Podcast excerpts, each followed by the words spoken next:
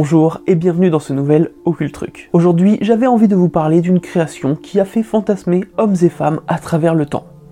Le filtre d'amour. Bon, on va mettre au clair les choses immédiatement, les filtres d'amour efficaces, eh ben, n'ont jamais pu être trouvés, et leur existence n'ont jamais pu être prouvée. Ah non, non, non, mais pas si vite, hein. c'est pas parce que ça n'existe pas qu'il n'y a pas des choses à dire dessus. Au cas où vous ne le sauriez pas, le principe d'un filtre d'amour est de faire en sorte qu'une personne tombe éperdument amoureuse d'une autre. Selon les descriptions, le filtre d'amour fait soit tomber amoureux d'une personne bien précise, soit de la première personne que l'on voit après avoir bu le filtre. Et la volonté de posséder une telle potion, elle ne date pas d'hier. Déjà dans l'Antiquité, on nous parle de filtre d'amour. L'un des exemples les plus connus est la demande d'un filtre d'amour par le dieu Glaucos à Circé. Celui-ci était amoureux de la nymphe Scylla, qui repoussait toutes ses avances. Désespéré, Glaucos alla voir la magicienne Circé pour lui demander de préparer un filtre d'amour.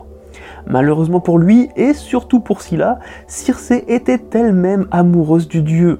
Jalouse de sa rivale, elle prépara une potion de métamorphose à l'attention de Scylla, sans que Glaucos ne soupçonne son piège. Pensant qu'il s'agissait du filtre d'amour, il versa la potion dans la fontaine où la nymphe avait l'habitude de se baigner, comme lui avait conseillé Circé.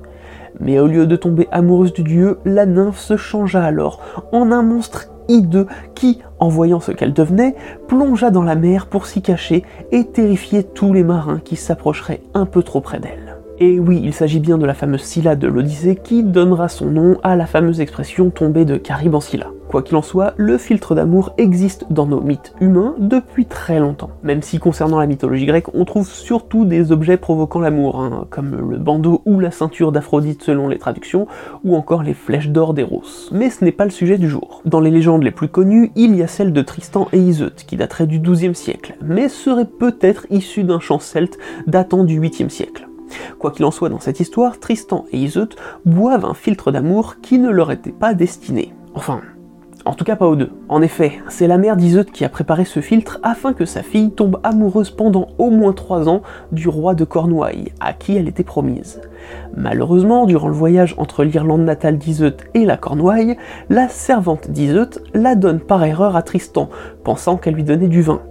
Tristan et Iseut boivent de ce vin qui est en fait la potion d'amour, et tombent éperdument amoureux l'un de l'autre et il s'avère que Tristan est le neveu du roi de Cornouailles, à qui est promise Iseut. Bon, je vous passe toutes les péripéties liées à cette histoire pour en venir directement à la fin du sortilège. Comme prévu par la mère d'Iseut, au bout de trois ans, la magie arrêta d'opérer.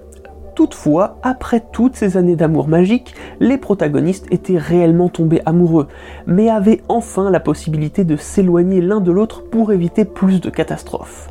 Des années plus tard, Tristan, grièvement blessé, fit appeler Iseut pour qu'elle le guérisse par magie. Oui, parce que Iseut a de la magie de guérison. Mais la femme de Tristan, qui s'appelle d'ailleurs également Iseut, voilà voilà, lui fit croire qu'elle ne viendrait pas, alors qu'elle était en chemin. Tristan se laissa mourir, et Iseut, arrivant donc trop tard, mourut de chagrin.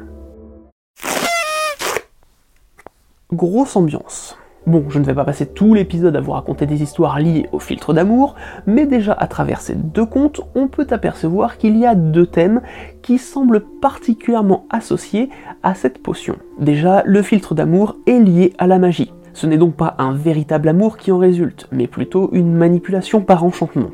De plus, il semble que les effets se dissipent au bout d'un moment.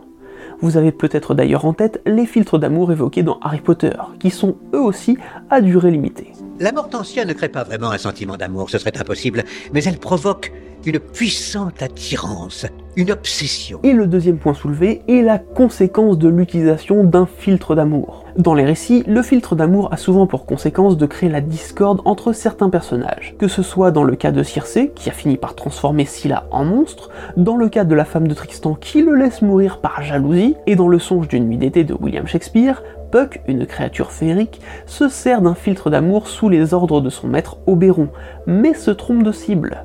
Ce qui a pour conséquence de créer la discorde dans un groupe de personnages, mais également de créer des quiproquos comiques à la pièce. Bref, il semble que le filtre d'amour est comme revers de la médaille des effets non désirés. Cette croyance envers une telle potion a eu pour conséquence de créer de la demande auprès de chamans, sorcières ou encore alchimistes, voire plus simplement à des charlatans, en fonction des époques et des lieux. Oui, vous avez tous déjà trouvé ce papier à l'orthographe approximative, soit sur votre pare-brise ou dans votre boîte aux lettres, promettant l'accès à un filtre d'amour. Mais en général, les potions fournies, quand elles ne sont pas juste des énormes arnaques, comportent dans leur préparation des plantes qui ont pour particularité d'être aphrodisiaques. Du moins, le croit-on. Mais si l'effet aphrodisiaque s'avérait fonctionner, en général, une nuit d'amour suffira à la personne qui a commandé ce filtre. Des plantes comme le ginseng, la juscam noire, la valériane officinale, la belladone, la mandragore ou encore le céleri seraient entrées dans la composition de filtres d'amour à travers les âges.